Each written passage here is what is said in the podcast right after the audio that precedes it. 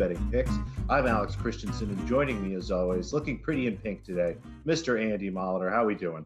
It's like salmon. I am. It does. It does look good though. I am looking good, feeling good. Yeah, we have been. We have been having a morning. I'm not the biggest NBA guy, but it's still the NBA playoffs, and Christ sakes, we have had we've had it. We've had a, a 12 hours here between you know the uh, I I stopped watching the Bucks game actually for a bit. I was like, oh, all right, this, this is I mean this is what we're gonna get. Like Harden's garbage, and you know it's it's not gonna happen here, and this game's probably over. And then I, I tuned back in, and boy howdy, it uh, it went uh, from I don't know, like what was it, 15, 17 point lead to basically back in the game. I, I mean, some three point shooting there helped. That kind of kept him in it. And then Durant playing, um, somebody making fun of me. I was talking about the plus minus, and and they're like, Andy Brinks Brinks says, Andy, he's played every minute. His plus minus is just going to be whatever the score is, the differential. I'm like, yeah, that does make sense. yeah, maybe, and I didn't realize it at the time. I don't know. Greatest, eh, maybe not. I hate when we get caught in the moment and say greatest, but top five playoff performance. Played the whole damn game, triple dubbed like that, willed him to a win. That was pretty pretty amazing by the old snake. It's a reminder that Kevin Durant might have been the best player of this generation had LeBron James not been alive. I mean, you go back and you look at some of the games that he's played last night, and I know he gets a lot of crap for going to join Golden State and all that stuff, but uh, you know, if my life depended on someone on planet Earth getting a basket, it's Kevin Durant. That's my first choice. It's very quick. I'm not going to spend a whole lot of time thinking about it. He is unbelievable. He is, I think, going to retire as one of the 15 best players of all time, if not better. He's arguably the greatest scoring forward of all time. And what we saw last night was just him at his very best, taking his time, being surgical, looking for his spots, letting the game come to him, and knowing that you know, I'm just going to keep making shots, and as long as we can keep this close, I know when it gets down to the end, they I have me and they got nothing. So, you know, hats off to Kevin Durant for sure. Yeah, it was wild. That series certainly is not over. As I mean, he's got to be gassed. Harden looks like shit, and uh, Kyrie, who knows what his status is. So, some some still some some intrigue there, but definitely advantage. I mean, you saw what the odds. The odds were almost minus 200 for the Bucks and it flipped to like what minus three, 350 for the Nets. So obviously advantage Nets. And then this morning we wake up and I mean, it's funny. We were talking a little fair and right, right when you got in, like they kind of slipped a coach firing in there this morning. It's like a news dump, which is the least of our concerns at this point. The the Kawhi thing probably second fiddle even to the the Suns news, but uh, that one actually is a game that we have coming up. So that was two and a half, three we were seeing, and then obviously came off the board. Kawhi says he's out. I don't know is this if this is going to be a Harden thing where it's you know like ten hours from now or whenever this game is late. Yeah, we're going to end up with one of these like you know Kawhi's going to get out there and he's going to try. He's going to feel things out. He's going to warm up and see what happens. Hopefully that's not going to happen unless you are sitting on some Clippers plus seven now, I guess. But I, you know, madness this morning with this one again. Any take on the series, the conference? There was a few locals that were a little slow on taking conference futures down. I might be in the I might be in the jazz boat now. Yeah, I think that's the move. You know, start putting together some jazz futures. It's it's just so much uncertainty. So, like from a higher, more macro perspective, the Western Conference now, we know Chris Paul is in quarantine. We know that the last time there was a COVID thing, LeBron James broke protocol didn't have to go into quarantine, didn't have to isolate, didn't have to do anything, didn't so much as get fined. I think you know, got to play in the next game. So to me, what that means is again total conjecture. I have no idea, and I'm not sure anyone does. It leads me to believe that Chris Paul probably has COVID or is tested positive in some way. So we'll see how that goes. If he does have it, you know, that's I believe we're looking at probably two weeks, and that probably puts him out for most of, if not all, of the Western Conference Finals, which leaves Phoenix really without enough firepower if he tested positive, he tests negative, he comes back for the Western Conference Finals. I think the Suns are in pretty good shape. Now you look at this series tonight. We know that Kawhi Leonard is going to be out. I don't think that he is going to sneak back on, kind of like Harden did, and it's probably out for the rest of the series, which means the Jazz should be comfortably favored here. They're the better team. Um, this could actually be good. Give them a little bit of time to get Mike Conley healthy. So I think it's just a great opportunity for Utah at this point. Again, assuming that Chris Paul is going to be out for part of the Western Conference Finals, which seems likely. I think this is a nice opportunity for the Jazz. So anybody that was able to get a Jazz Western Conference future this morning, I think there was some plus 150, something in that range right before they start pulling stuff down. Congratulations. But uh, I'm curious to see what, what they look like once things reopen. Again, I, I think the Jazz will be the favorite, but you know, every time we think we know what's happening, something happens.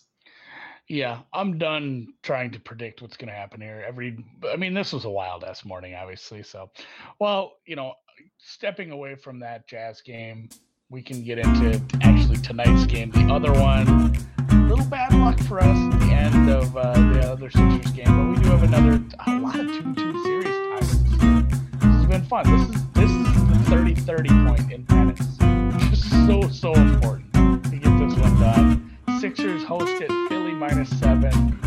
I mean, they're favored by seven. Supposed to win. Decent, you know, what's that money line come out to? I suppose probably about a 65% chance to win. I'm Yeah, guessing something like that's that. Two, two, two twenty, something along those lines. Are you worried though, along the lines of more longer term, like deeper into this series, into the Eastern Conference Finals, about that meniscus? Are we just are we calling the Sixers dead, or are we just we just hoping it holds like you know duct tape, barbed wire, a little bit of paper, you know, just uh, MacGyver that knee back together, and hopefully he can make it like another six, eight games. That's the hope, and you know, my optimism is at this point is every team continues to just fall apart and lose somebody here um, as they go along. If the Sixers don't have Joel Embiid, they're still a pretty talented team. If you know they Mhm. can sort of keep it together until Danny Green gets back, they have a nice roster. It's obviously not a championship level roster, but it might be a championship level roster in the world where the Jazz have Donovan Mitchell on one leg, no Mike Conley, there's no Chris Paul on the Suns, no Kawhi Leonard on the Clippers, and the Nets are rolling out there with Kevin Durant and nobody. I mean, it's a very tired. and that's Kevin the world Durant. we might live in. So, from a macro perspective, I think they're still going to win this series, which would be great for our little each way bet that we got there on the Eastern Conference fi- um, Finals. It's now tonight's line. I'm looking at six and a half. It's pretty much the line it was in Game Two after the Sixers lost Game One. That closed, I think, six and a half, somewhere in that range. So, pretty much the same number, which makes sense. You look at what happened in Game Four. You start to put together the Sixers lost the turnover battle by I think eight, lost the offensive boards battle by four. Um, you know, obviously Atlanta shot worse, but you know, despite all that, they had the ball. They had the ball in Joel Embiid's hands within three feet of the basket to win the game. So everything went wrong in the second half. They were still able to put it together. Tonight, though, I'm looking for a team total over here. I'm seeing 114 and a half, even some 115 and a half. So I think over either number is pretty solid. I was able to get 114 and a half here. You start to look back, the Sixers have gone over that number in three of the four games that they've played. They've gone over that number in every home playoff game so far. Yes, I know that things are a little bit different, but they play well at home. I start to look at some of my projections here. I have them closer to 116, almost 117 myself tonight. And again, worried about the spread, given how Atlanta's been able to close out some of these games, and the Sixers have, you know, frankly stalled in, in the fourth quarters of these games. I mean, 38 points in the second half is just unbelievable the other night. So, gonna go with the team total over here, back in the comfy confines of Wells Fargo Center. Let's hope the Sixers put up a big number and win. And yeah, as uh, producer Dan just alerted us to, another coach firing. Been a busy morning in the NBA. Scotty Brooks. I is done. forgot he still worked there. Honestly, that I know the like- Sixers played them in round one. Kind of forgot he was still the coach. Yeah, I I probably did too there. So a couple coach firings, a massive injury, um, a crazy comeback, uh, a COVID scare. Not even COVID scare. It sounds like it's full on COVID. This isn't like a pregnancy scare. This is a pregnancy. This could be bad. You know, hopefully CP3 is all right, but that really changes the landscape. Uh, Euros. I swept the board yesterday after a winless day, which was nice. One of them was like uh, plus 180 too. So back I was back into the positive until this morning when I lost in a ah, man, Finland just a hair offside. If they'd scored that goal, Like literally, feel a like-. I feel like I can get full chili on that uh, first half, you know, handicap. Ended up with a extra, not extra time, a stoppage time, first half stoppage time goal from Russia, which whatever, it was a great goal. That was a great score. I can't believe that one ended one nothing. I'm surprised Russia didn't bag another one. I didn't see the XG or whatever it is, but it seemed like they should have had another one at some point there. I mean, they put one off the post in the first Yeah. half. Finland, yeah, Finland ended up with a couple nice runs too. They didn't have a ton of possession, but when they were getting the ball, there was they had some nice possession, some nice opportunities. But uh, yeah, I did again. My promise continues. I'm just slightly in the negative, which doesn't feel too bad after this many matches. Everybody's played one. Two teams have played twice. We will have a special guest tonight on the deep dive as we get into the Euros again. But yeah, Turkey on the draw no bet or pick tonight at minus 119 and Italy on the handicap. This is actually a little bit of a like selling a quarter goal. Uh, the, the actual handicap here is minus 0.75. I took it up to a full goal. I think we can end up with a two nothing, three one winner here. Andy, actually, how do you have three quarters of a goal? Yeah, uh, so it's two bets like it, it ends up as two bets. Like if, if you see one of these that says 0.25 or 0.75, you're making two bets. Like it's just splitting your stake in half. You, so you either end up losing both, winning both, or you can end up with a win and a push, a loss and a push. It's very convoluted. But uh, yeah, I did bet one of these earlier in a turkey match with the under 0.75 goals in the first half, which ended up with zero. So it all it all wins. But uh, yeah, Turkey. I don't think uh, this is kind of a theme. We said this this morning about Russia. I don't think Russia was as bad as they seemed in their first match. I don't think Finland was as good as they seemed. But then again, there's travel, Pukki back. It was a tough one for me. Same thing with Turkey. A lot of people were on Turkey. They liked how Turkey looked. Turkey just had a really, you know, a very tough opponent. This is going to be a lot easier of an opponent. Wales obviously got a draw, but I do like Turkey in this one with their firepower up front, and I'm getting them at a pick. So a draw is a push in this case. It's in Baku. There should be a good contingent of Turkish fans. I know it's not full capacity like we saw in Budapest, but there should be a bunch of Turkish fans here instead of uh, I don't know. I'm guessing some Welsh people made the travel spot too, though. And then Italy again, Italy in Rome at home versus the Swiss. I don't. I wasn't impressed with the Swiss's first match. I'm honestly surprised actually that they I guess they got a point. It, it, was it was Wales. Like I'm betting against Wales. I'm not I'm not high on Wales here. So Italy minus one. I see some people on the under here. I don't hate that either. So one nothing, two nothing Italy. Italy and yeah, Frank Frankie Frankie Greco's happy about this. We're yeah we're gonna ride Italy all eh, until they play some good teams. But Italy so, and I love it. Italy got a easy group. We'll we'll live with this for now. We'll, we'll make some money off Italy until they get into the knockouts. Love it. Um, tennis, Cornet won. A big underdog. A couple of your big underdogs won, which was nice. The over, I didn't pay attention to that. What was the was it 21 and a half for Sevastova? It's 21 and a half, yeah. We got um, yeah, 22 we, for Spitz Alexandrova. I oh Spitz Alexandrova. Yeah, I saw yeah. the 2-0 score line when I woke up and I said, "Oh no that's not what I. I'm like tie break, tie break, and then looked. It was six, four, seven, five. We ended up getting that over. So yeah, nice round of tennis for the first couple days of picks here. Just one for today. Nothing in uh, Germany, just England. Yeah, it's again, it's tough. They're playing matches right now, so lines are starting to come out. There's four matches up in Germany. I can just touch on them quickly. Kerber Azarenka thought maybe about an under there, but that could go three sets easily. Muguruza Rybakina, again, another match that should be really fun to watch. Thought about an under there, but passed. Pliskova is going to try to beat Jessica Pegula for the first time this year. Pegula's gotten I believe, three, if not four times already. But Pliskova is, is kind of one of, if not the best grass player probably in this tournament. So we'll see if she can put it together after um, not a great start to the year. And then Samsonova, who won for us earlier as an underdog, is playing our girl Veronika Kudermetova.